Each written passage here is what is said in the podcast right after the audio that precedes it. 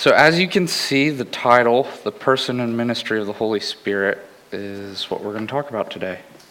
Um, those are very important, very important topic. Um, a little bit of background. The motivation behind this particular sermon um, is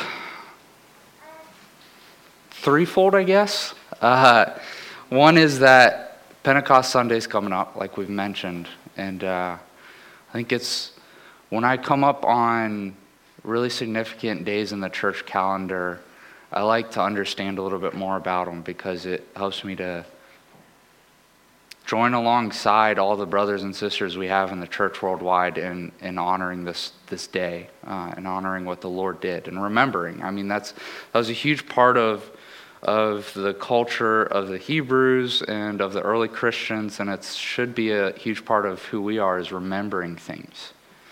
I mean, most of the Bible is just Jews recounting what God had done for them. And then Christians recounting what God had done for them. And it's us. We should recount what God has done for us. And so that's the main point. Another point is it's always been a really big deal for me um,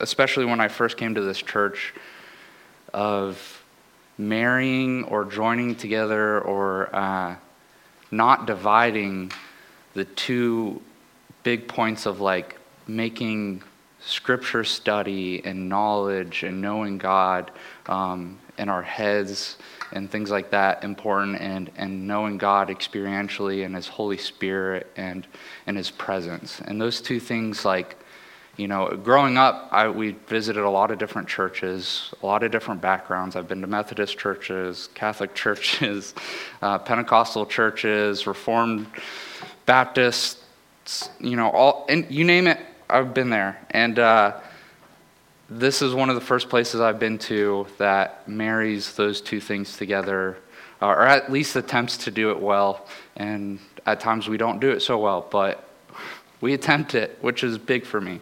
So that'd probably be my second fold purpose in this. And, and third fold is I just like talking about the Holy Spirit. So, and, and was, you know, it was put on my heart by the Holy Spirit. So, that has weight and is worth mentioning. So let's get into the outline here. Like I said, we're going to talk about Pentecost Sunday. It's May 23rd. Um, and then you should have uh, an outline that came in your bulletin. Okay? So this was created by Greg Weiss um, in its infancy, probably 30, 40 years ago, and has been developed since then. And uh, I think a lot of us are familiar with it and have seen it, maybe even taught from it or been taught from it. And uh, so I use this as my rough outline. Pretty less rough, pretty accurate outline. so most of my work was done already. So, first point is we're going to talk about the larger context of the Holy Spirit, okay? Why this matters to us. I know that's what we all care about, is why, why we should care about it. right? Why would you come to a sermon if it didn't include purpose for you? Then we're going to talk about the person of the Holy Spirit. I think that's something we, we kind of jump past and just go to, like, well, why the Holy Spirit? What's the ministry of the Holy Spirit? And we just totally blow over the person of the Holy Spirit. It's like not caring about who the person is and just saying, like, it's like when we greet someone and we say, uh, the first thing we want to know about them is like, well, what's your job? What do you do? and it's like we totally blow by who is this person that we're talking to? That's huge in our cultures. We kind of just go to, well, what do you do? Put too much weight in that. So we're going to talk about the person of the Holy Spirit. We're going to talk about how um, he has attributes of, of God and, and attributes of a person. By that, I mean like personality, okay? Um, he's not, he, the Holy Spirit was never incarnate, okay? I mean personality when I say person. And we're going to talk about how we see him in the scripture. And hopefully we get a little bit more depth when we look for the Holy Spirit in scripture. I think, you know, we, we see Christ in scripture. That's pretty obvious. Christ said it, all scripture uh, speaks about him. And so we're always looking for Christ. But how often are we looking for the Holy Spirit and the works of, of Him? So, lastly, we'll end with the ministry of the Holy Spirit. So, like I said, uh, first things first, Pentecost Sunday, and I got these two verses to read, and I just want to read them real quick. Luke 24 49. I think it bears noting that Luke and Acts were both written by Luke, and they're where Luke ends, Acts picks up. So you can read it like one book if you really want to, in a way. And behold, I'll just say this real quick too, and add a note I think is really cool. So Luke in Acts, I heard one person say it put this way that Acts is, is about Christ's ministry empowered by the Holy Spirit, and Acts is our ministry empowered by the Holy Spirit. Okay? So Luke 24, 49. And behold, I am sending the promise of my Father upon you, but stay in the city until you are clothed with power from on high. Acts 2, 1 through 4. When the day of Pentecost arrived, they were all together in one place. Obedience. And suddenly there came from heaven a sound like a mighty rushing wind, and it filled the entire house where they were sitting. And divided tongues as a fire appeared to them and rested on each of them. And they were all filled with the Holy Spirit and began to speak in other tongues as the Spirit gave them utterance. So, if you want some context for, for Pentecost as well, is, is these apostles, the 120 people that were there, the disciples of Christ, are like, I would imagine some of the most wanted people, they, their lives were threatened to stay in Jerusalem. They had no friends, only enemies. Their leader, their main guy who they were following, had just been killed, raised again, and uh, I'm sure the, the Romans wanted to stop this thing from happening, this growing movement, and definitely the Pharisees and the Sadducees wanted it to end and they're basically in a city of enemies. And so when Christ said, Stay in the city until I clothe you with power from on high, that is no small thing. They obeyed and they waited, and they were clothed with power from on high, and they went from praying in an upper room, probably full of fear, um, to being empowered by the Holy Spirit and preaching to 5,000 people well, preaching to a lot of people, and then like thousands were added to the ranks that day. Thousands from 120 people preaching. That's crazy. That's such a shift. And that's the shift that, that when we see the transition from Luke to Acts, is the shift that we, we hope to see in our lives as Christians. Is a shift from fear, um, hopelessness, uh, condemnation, all this stuff, to uh, a shift of power and the, the expanding of the kingdom of God. It's a big deal for us. So I want to get one thing across with the larger context here, if we want to bring up that first slide about the larger context. Um, I like graphs. I'm an engineer. I like graphs, and uh, I like flow charts. I like one thing leading to another thing. And so, this is, again, we talked about why does it matter to you guys today? Who cares about what happened in Acts in Jerusalem during, you know, that time? You weren't there, I don't think. So, why do you care? Well, like I said, I've kind of set a, a precedence here is, is it, it's important today because that same, those same disciples that were in that upper room that were clothed with power from on high, had the same mission we have as Christians. So that, that hasn't changed. Okay? In fact, um, you know, Catherine recently said something to me that kind of like was a paradigm shift um, for me, or it was impactful. She probably doesn't even know what she was said. Uh, you'll find out soon. Uh, she she made mention of of how God doesn't like stop things, he multiplies things. And that's something I've seen, sure, you know, be multiply and be, you know, be fruitful, and multiply, that kind of thing. But it's really a theme that when she, she mentioned it in the context of Pentecost specifically, and uh, I went from just saying like, seeing it of, of multiplying disciples to God multiplies everything his blessings, his commandments, his, uh, his mission for us. And so when we talk about Pentecost, he didn't give the mission to the disciples that were there and then it ended with them. He was always multiplying the mission. And we see that in the transition from Luke to Acts. It started with one man really walking in the power of the Holy Spirit. One man with a mission, a redemptive mission for the kingdom of God, Christ, and that was multiplied in his apostles, 12 people, and to his disciples, the 120, and then to thousands, and today, millions. And, and the power that comes along with that is multiplied. He said, It's good that I go because like you'll have more, more power. It'll be better for you that I leave and, and leave the Holy Spirit with you. It'll be multiplied. Your ability to evangelize, your ability to uh, conquer sin and death will be multiplied. God doesn't just do like a thing and then stop it, He multiplies it. Even if you look at um, the covenants He does, right? He didn't stop the covenant. there's an old covenant and new covenant, sure, but it's, it's the same covenant that's been multiplied. It's grander, it's greater. And so that same mission is a mission you all have if you call yourself a Christian. And that mission is impossible without the power of God.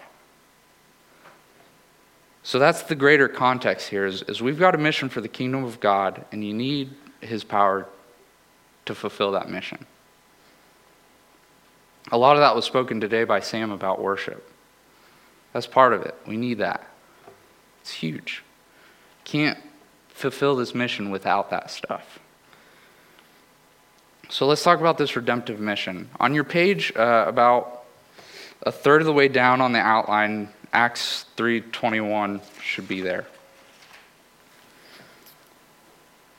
Just if you were wondering if there really is a mission or not.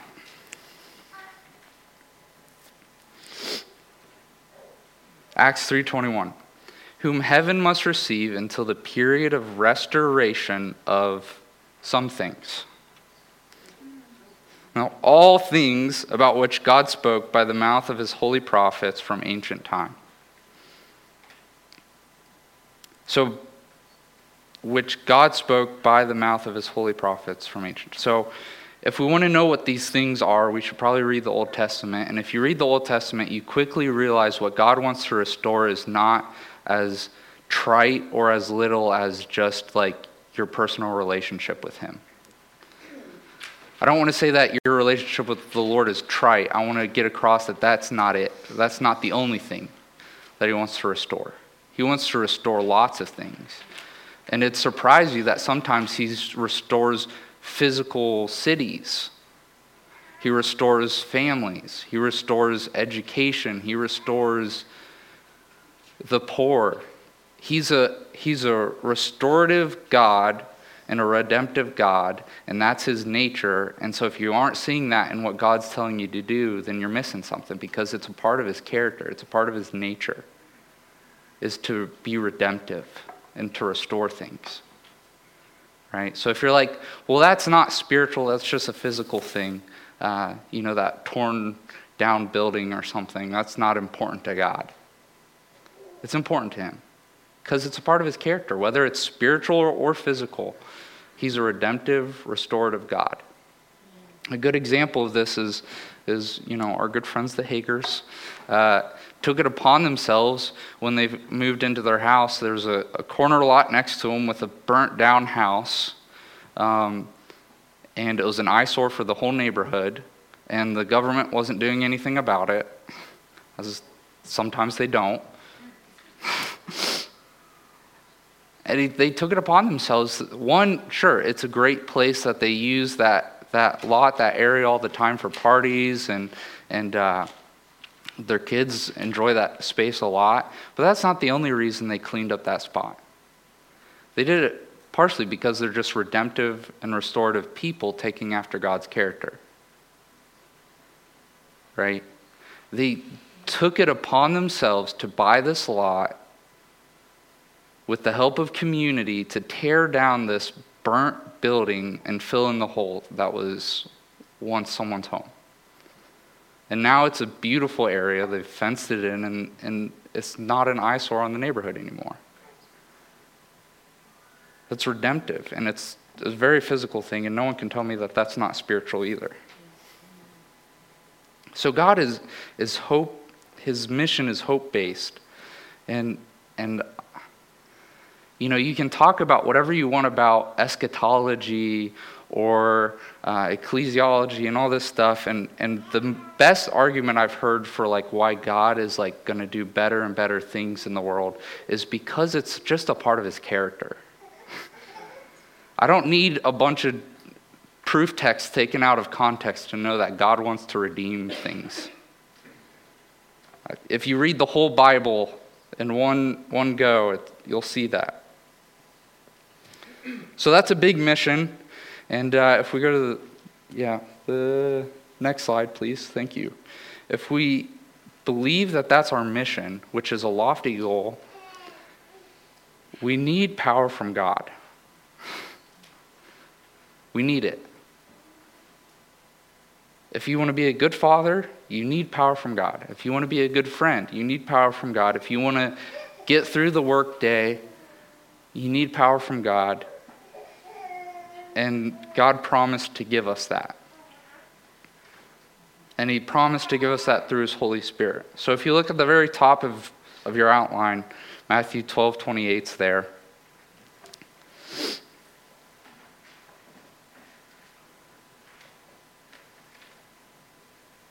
Jesus says, But if I throw out demons by the power of God's Spirit, then God's kingdom has already overtaken you.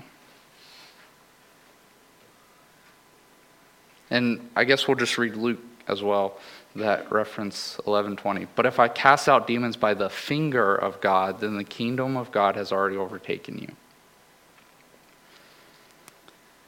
A third of Christ's ministry was deliverance from demons.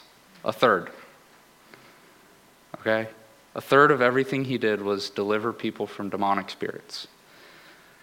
What he was saying was the kingdom of God is here, guys.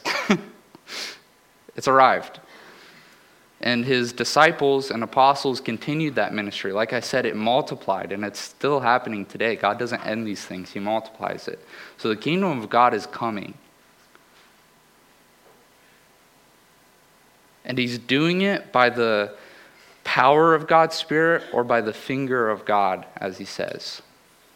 He's referencing the Holy Spirit here. That's how it happens. It's no accident that. Um, you know, Christ being fully God while being fully man, he, he had the, the power of God, but he laid that aside so that he would have the Holy Spirit descend on him like a dove and be baptized or empowered by the Holy Spirit himself so he could set a pattern for us. It was after he, the Spirit descended on him like a dove that he started his ministry in a lot of power. And it's no accident he did that. He could have just gone out and did all the miracles on his own strength. He was fully God, right? He was setting a pattern for us that he said, I'm going to do it through the power of the Holy Spirit. I want you guys to do it through the power of the Holy Spirit, not your own strength. That's how we operate in heaven. So, and this is important that we can't do it in our own strength because I don't know about you, but I'm like one of the most prideful people I know. I take great pride in that. No, just kidding. Uh, but I can't tell you how many times I've been so humbled and been like, wow, um, I'm not all that great actually. Uh, but you know who is, is like God. God's really great. This leaves no room for us to boast in ourselves, but only to boast in the Lord. That's a huge deal. Because to God be the glory, not us. Come on. So let's let's move on to the person of the Holy Spirit with that context. I want just that's only the context. That's the background. That's uh, free no extra charge. So the person of the Holy Spirit I have here an example, uh, the best way of understanding, not the best way, um, the most helpful example I've been given of understanding the relationship within the Trinity is the example of marriage. I think if, I actually think if people understood the Trinity better, um, we'd have a lot less marital issues in cultures. Because if, if you just understand God's character better, you'll have better character yourself. And so, an example of marriage, um, we have two things here is, is as a member of the Godhead, the Holy Spirit has all the attributes of God. That means he has the same value as the Father and as the Son, okay? Just as important. Same value, same power, right? Same authority. Um, and right here I have, he has a shared vision with the Father and the Son. They're working towards the same end goal, okay? And he's aware of what the others are up to. There's a lot of communi- there, there's perfect communication within the Godhead. Okay? Perfect. There's no miscommunication. Everyone knows their role and they're doing it. And and I say this is like that's what a good marriage should be is like really good communication, same value, and uh, you know, like they have the same mission, same vision. I can't tell you how many times having the same mission with my wife, the same vision for our future, has spared us little arguments. Because it's not, uh, it's not a power struggle at that point. We're working towards the same end. It's not about who's right or who's wrong. It's about uh, let's see how this fits into the vision we've got, the mission we've got for our family, which is our vision, I'd, I'd hope, is, is the redemptive mission that Christ's given us. And it's really hard to be on the same page if you're not working to the same, same end goal. That's super hard. If you feel like there's always tension uh, in your relationships, it's probably because you're not working towards the same end goal. But like, like who could say that like a man is more worth valuable than a woman or a woman more valuable than a man, which our culture is like obsessed with these valuations of people. But in a healthy marriage, what you see is like just because we have different roles doesn't mean our values different at all.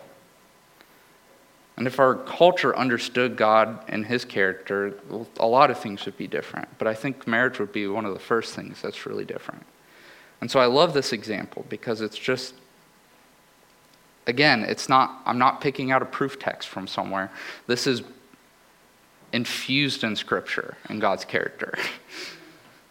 so if you know God and His character, this should be a really good argument for you and help you uh, be strengthened by it. So we get to the next thing about the attri- or, uh, aspects of personhood, or, or actually the attributes of God, is, is in this, this marriage um, they do have equal value, shared vision, and perfect communication, and so on and so forth, but they do have separate roles in this mission, just like a marriage does.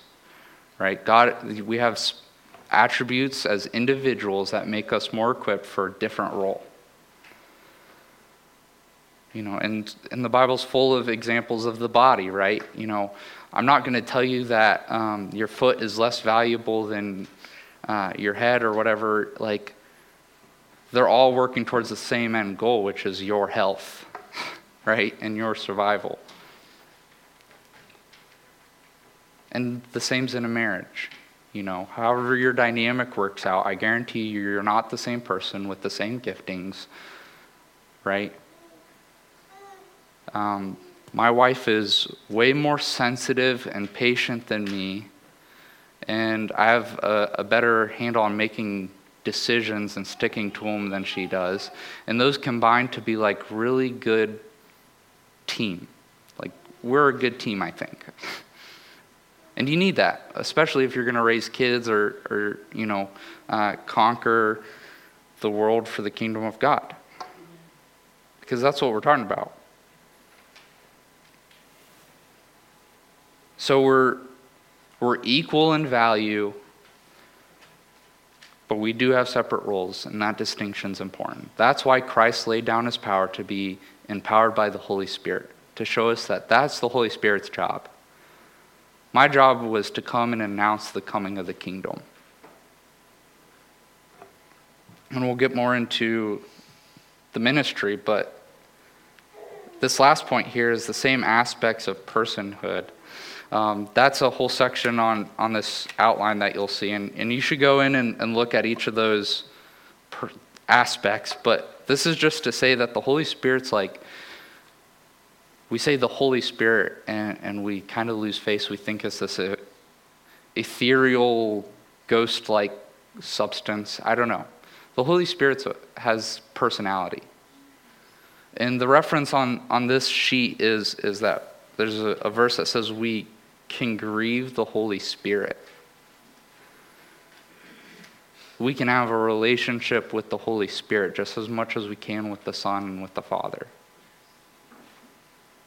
The Holy Spirit's not some distant, far off, it's not the force from Star Wars, some energy force that is everywhere. The Holy Spirit has personality. That's important to understand because it makes it a lot realer for us. We're, we're people and we see things as people. We make cartoons about cars that look like people and all kinds of things like that. We, we relate to personality, and the Holy Spirit has personality. So that's in and of itself just important. So let's go to seeing Him in the Scripture.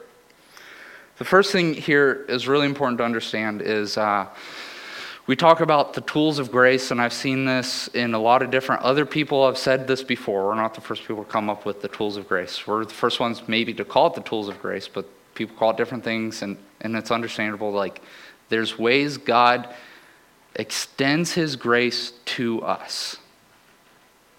And earlier we saw in the scripture it said, uh, by the power of God's Spirit or by the finger of God. It's, this is an extension of God's grace to us. The Holy Spirit is an extension of God's grace into your life. And it's often one we forget. That's what I saw when I came here was, was when I talked about the importance of, of Scripture and study and that stuff and, and the importance of the Holy Spirit, um, I should have mentioned like the importance of community to me as well, like discipleship and people living life together. And those are all three ways God brings grace to us. And that's why it was like clicked for me like, oh, this is so obvious. I should have had this in every other church I ever went to. I've been longing for this for years. I joined this church uh, halfway through my sophomore year of college at Wright State, and that was after a year of not finding a community that I could connect with. It was after leaving my parents' home, going, setting out on my own, and trying to find a, another home. You know, I had a close knit family. I was trying to find a sur- surrogate family, so to speak, and uh, find the things that I had in my home growing up, which is, you know, a love for God's Word, a love for His Holy Spirit, and, and community. It was family. And these are all ways God brings grace that one alone isn't going to do it for you.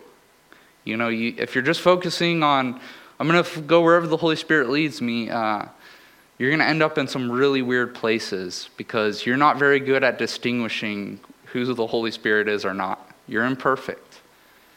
You don't, a lot of times it's hard for us to say, well, was that just my flesh or was that the Holy Spirit?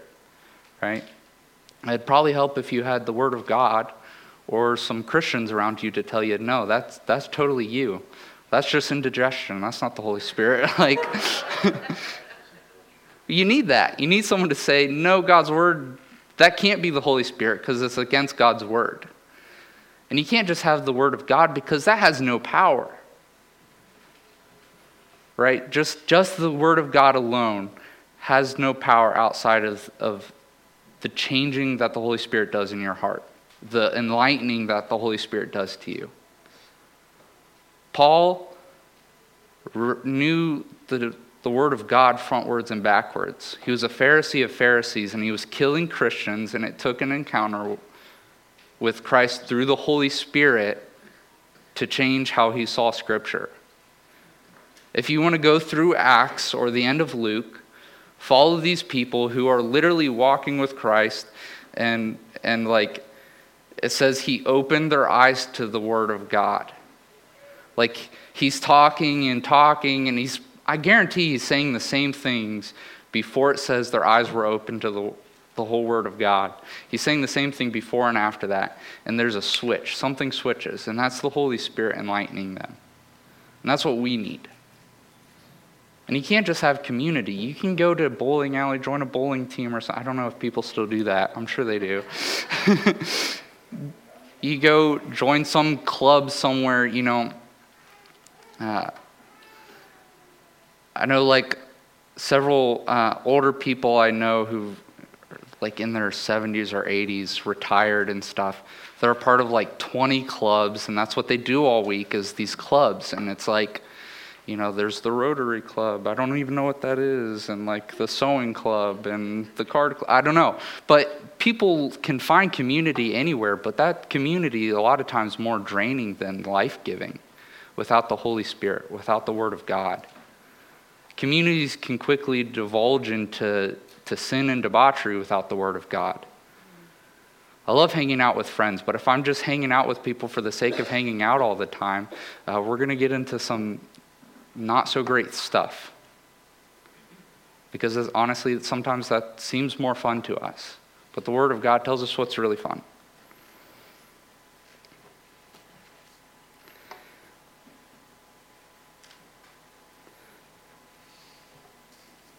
So that's just look for that grace in Scripture, is kind of what I want to get across here. I kind of got on a tangent there, but we should be looking for how God helps his people through his Holy Spirit in the Word of God. Okay? If you start looking for that, you'll start seeing it in your own life. Right? You'll see that um, when you. A lot of prayer went into the school I chose right? For instance. Not just by me, but, you know, my whole family and everyone. And I, the school I chose wasn't just significant because I got a degree from there or somehow, but the Holy Spirit helped me along in this process. It wasn't just me, it was the Holy Spirit's leading and guidance that I ended up at Wright State and ended up joining RCF and ended up joining this church. And I know that because I saw God work for his people through his Holy Spirit throughout his word. And I can recognize it in my own life. And the more you search for his grace through his Holy Spirit and his word, I guarantee uh, you'll see more of it in your own life. Not because it wasn't there before, but because you now finally have the eyes to see it. Another thing that's going to be helpful, and this is going to be right along that grace thing, okay, is if you want an easy way to find the Holy Spirit in Scripture, um, there's a lot of word pictures to, to describe the Holy Spirit. So I listed a few here, uh, just a bunch that I thought off on the top of my head. There's so many. Um, but if you see these things, you instantly think, oh, this is the Holy Spirit. How's God working His grace in these people's lives? And each of these word pictures, um, the thing to get about word pictures is they describe an attribute or a, a part of so, something's character. It's like I don't have the words to describe it, so I'm going to give you another word of something I think is kind of similar, right? So it's like when you tell your wife or girlfriend that she makes you think of a sunset because you can't quite get that into words. Uh, but she knows it when you say it, and she'll, she'll you know, bat her eyes when you do. but there's a part of, of character that you can't get with just normal words. It's like, I can't, I can't describe it, so a sunset. Or if you read Song of Solomon, I guess like a, a flock of sheep descending a hill or something. Like, word pictures are really helpful and they describe a part of someone's character. You know, I'm not like always thinking of my wife as like a sunset. That's not all she is to me, is a sunset. You know, a sunset comes and goes. Uh, hopefully, my wife doesn't. but it does get a certain aspect of her that, you know, I really appreciate. And so these words really help us understand the Holy Spirit. For instance, I'll just take, take the dove example here. Doves are worldwide symbol of peace. Um, and if you go into Scripture at all, you know uh, Noah's Ark and, and the dove that brought proof that like the Lord is is going to restore the land, and you're not going to be stuck on this chaotic water any longer. The rain's going to stop. And so when you see the, dis- the dove descend on Christ, we see this picture of, of, of a promise of peace. Right? And we get another aspect of who the Holy Spirit is. He's, he's the harbinger of peace, the harbinger of God's promise. And so we know that Pentecost is a big deal because the Holy Spirit's descended on us. Our world should be full of peace and God's promise. Right? So that's just one, and, and that'd be a fun exercise if you want to take the time to go and, and try and understand God's character through these images. One last one that's not on here, but it's in your outline that I think is super important uh, is if you read Genesis 24, it'll give you a picture of, of the Godhead and all their different roles you know the father's role the son's role the servant or the holy spirit's role and then our role in the gospel. And it's just in one chapter it's the description of the bible. Genesis 24 you can see the whole redemption story right there in front of you.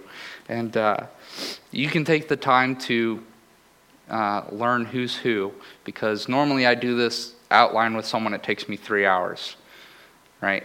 I'm kind of breezing through it here. Um, may not seem like that to you, but I, I'm breezing through it, trust me. It gets a lot more boring uh, if I have you sat down with some coffee.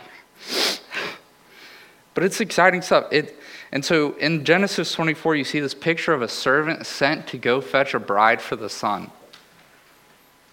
And that's another aspect of who the Holy Spirit is. He's the servant come to fetch the bride for the son. And so, who is this bride? Well, it's the church in its fullness, in its full glory, which we haven't reached yet because everyone, no matter what your eschatology, gets that Christ is, you know, the bride's going to come at the fullness of time, right? That's an easy one. The bride's ready at the fullness of time. So, who's he coming for? He's coming for his church.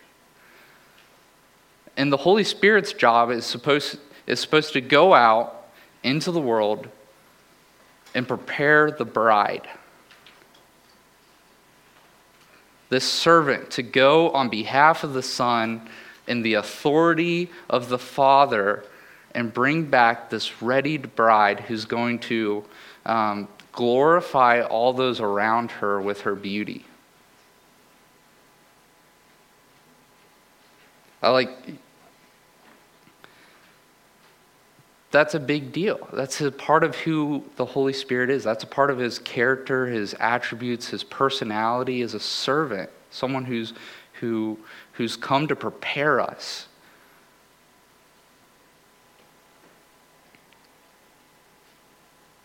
So you should go through and look at those sometime and, and try and find your own examples and understand the Holy Spirit in a deeper way and the grace that He, he brings to you um, through His character. And those word pictures are just an easy way to see them in Scripture. So, on to the ministry of the Holy Spirit. And uh, I know this is like application where the rubber meets the road, and this is going to be the shortest thing we talk about. Um, but hopefully, you just see the importance of the Holy Spirit and understand Him in a new light, in a new way, because this is really important to us. So, these seven aspects are, are all in the outline as well and they actually have verses to go along with them. I'm not going to go and, and read all of them because we're going to end on time today, I think. So, seven aspects. And, and just think of this. I think we all know these seven aspects.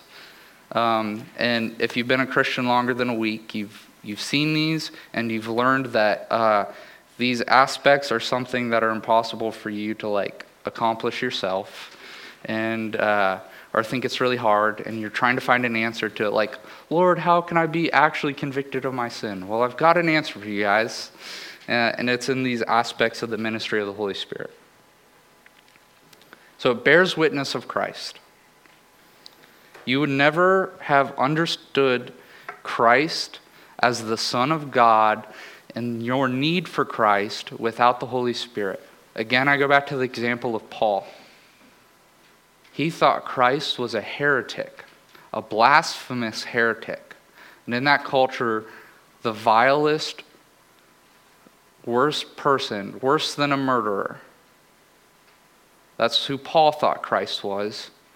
And then he was enlightened by the Holy Spirit and saw that Christ's death and resurrection was God's promise and was going to change the world and save him from all his striving. The Holy Spirit convicts us. In our sinfulness, sin is the funnest thing we can do. We love our sin. We love it. If you don't think you love your sin, try and stop sinning. I tell that to people all the time. Uh, I, I don't know how factually accurate this is, but I think I remember a story about Benjamin Franklin way back where he, he saw certain aspects of character that he really liked, and he tried to do, he would try and perfect one each week. So, like, not lying, right? Or like, uh, not gossiping, or, you know, not stealing, or something like that. You know, he saw these character attributes, and he would do it one week, and then the next week he would try and perfect the other one, and while still doing the first one. And he found, like, pretty quickly after like two or three weeks, he's like, I may be able to stop lying for a week, but I can't stop lying. I can't stop lusting. I can't stop jealousy. I can't stop blaspheming the name of God. I can't stop all of this all at once.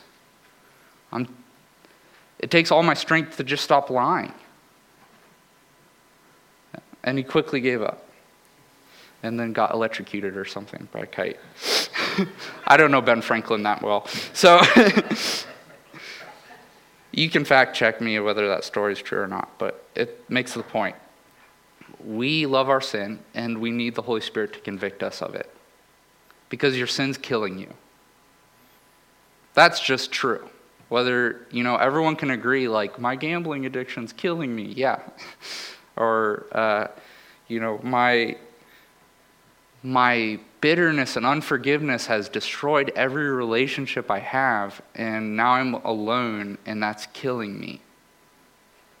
Or my gluttony has uh, given me diabetes, and I'm literally dying because of my gluttony.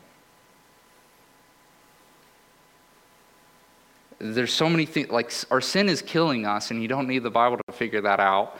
Um, it really helps if you have the bible uh, and you don't care that it's killing you unless the holy spirit opens your eyes to that.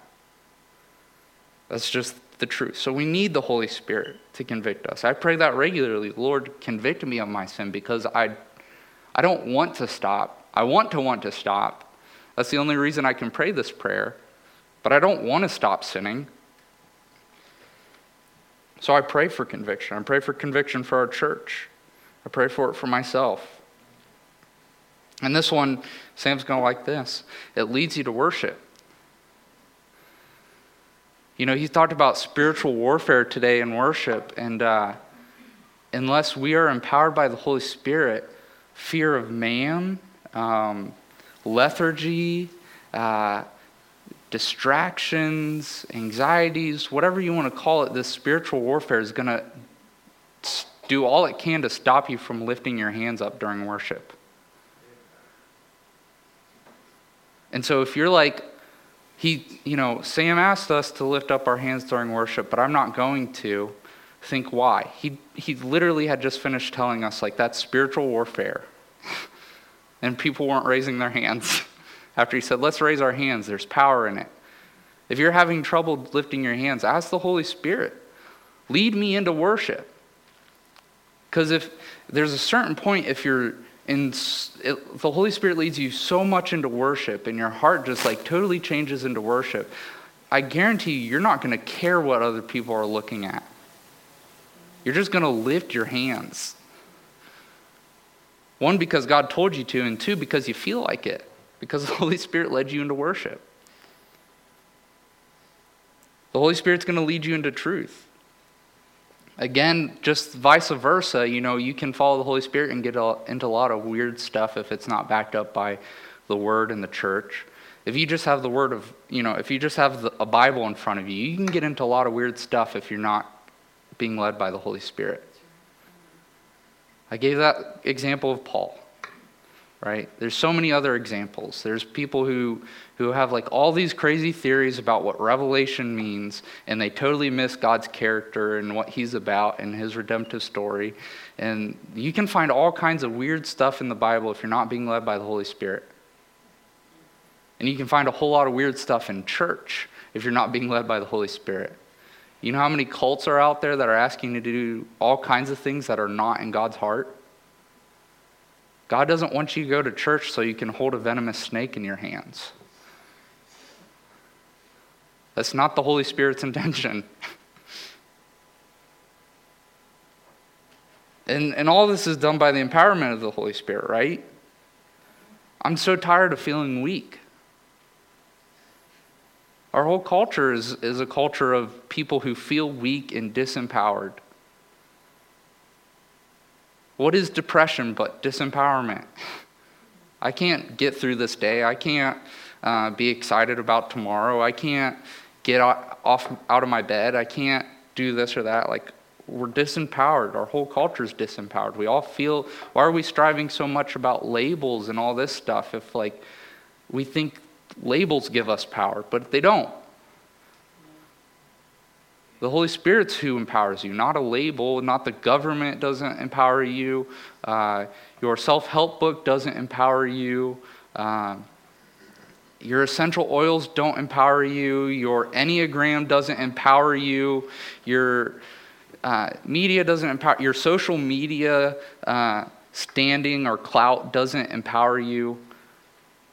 What empowers you is the Holy Spirit. So if you're looking for for empowerment, that's where you should go. And I know we all are. No one wants to feel weak. But the truth is, we are weak. Like I said, our sin is killing us. And God's the one who empowers us. God's the one that gets us out of bed in the morning and gets us to our job. Everyone I know, when they, their life is starting to be touched by the Holy Spirit, like a, a, a clear fruit of that is like they stop losing jobs. They stop quitting jobs or getting fired. They show up on the days they don't want to go. That's such a, a small, practical, like, thing that's like, that's the empowerment of the Holy Spirit. I wouldn't go to my job unless I was empowered by the Holy Spirit. Are you kidding me? And I have a pretty decent job. I enjoy it. The Holy Spirit represents the Father and the Son. Again, this is like that critical role um, that we talked. It's like a different role. Um, all of these are, are role specific, ministries specific to the Holy Spirit, and one is to represent the Father and the Son. Again, I said that harbinger of God's promise, right? He is an, an advocate, he's the servant who, was sent in the authority of the Father to represent the Son. Uh, and if you want to know God, which, you know, I hope you do, if you want to know God, you need to know the Holy Spirit. You're not going to find God without the Holy Spirit. And, and lastly, is primary active agent. And this is kind of, you can see all of these are kind of tied together and you can't really separate them out, but it helps us to make lists. So uh, here's the list, and, and it ends in private, primary active agent. So if you like want God to like come and and meet us here during worship or during whatever, if you want to be a church that excels in evangelism or in community or uh, like if you pray a prayer to God and say, God, and, and even if you're praying like specifically to the Father, you say, Father God, uh, I'm praying for so and so. Will you please uh, make them a Christian? God, I'm praying for so and so. Will you please give them healing? God, will you please uh, open doors to a better job? I, like, this isn't, I can't get by on these wages, Lord. What you're praying to, you may say Father God, but how's Father God going to to meet you where you are? He's chosen to do it through the Holy Spirit. And so when that person does get healed, or they become a Christian, or you get a new job, or whatever, that, that was the Holy Spirit's doing. God answered your prayers through the Holy Spirit. So it's important to understand that. So finally, we were. Uh, I'm going to mention uh, as we get ready for communion. Um, I've got the same communion meditation from last week up, if we can pull that up. Uh, the elders asked me to, to give an update on our prayers that have been going out to India, specifically for Prabhakar, who's, uh, if you guys remember, his two year old daughter uh, recently passed, um, and we took the collection for him and his family. Uh, Stephen Onvesh and uh, like the two main guys in India, David Yamarti and uh, Shindu, uh,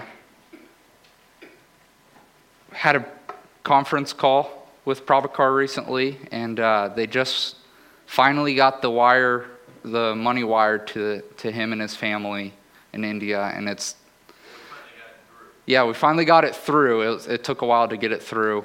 Um, it's not the most efficient system, but it got through, and it's, he said it's been helping so much with funeral,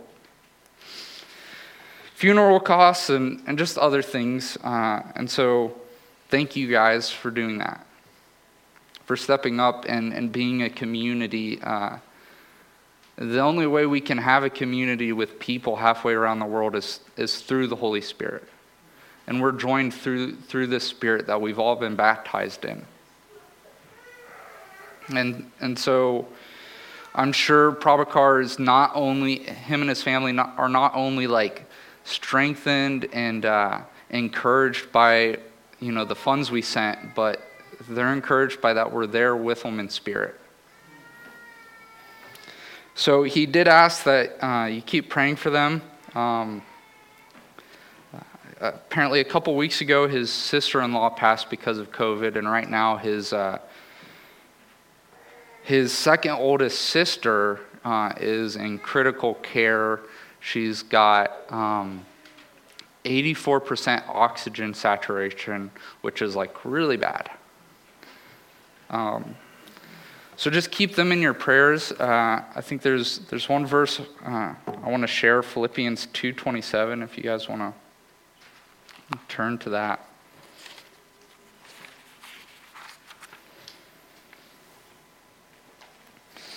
Indeed, he was ill, near to death. But God had mercy on him, and not only on him, but on us also, lest we should have sorrow upon sorrow. So we are, like I said, through the Holy Spirit, we're bound to these people. We're in community with them, even though they're halfway around the world. And uh, so our, pro- our prayers don't only go out to Prabhakar and his family for, for healing for his sister, um, healing for their family after this uh, loss, but it goes out with them in spirit that, that we not have, not just for them, but for us too. You know, his sorrow is our sorrow. So we, we come to this, this table, this meal, remembering that we truly are in community with these people and, and millions others around the world. And that's what, what's so special about this. So I hope that uh, this message sinks deep into your hearts. Um, I know it's just, it was a lot of factual stuff today, uh, but I hope you are impacted by it and uh, look at the Holy Spirit in a new light because it's been really impactful for me to understand these things and so many others I know. So uh, please come forward.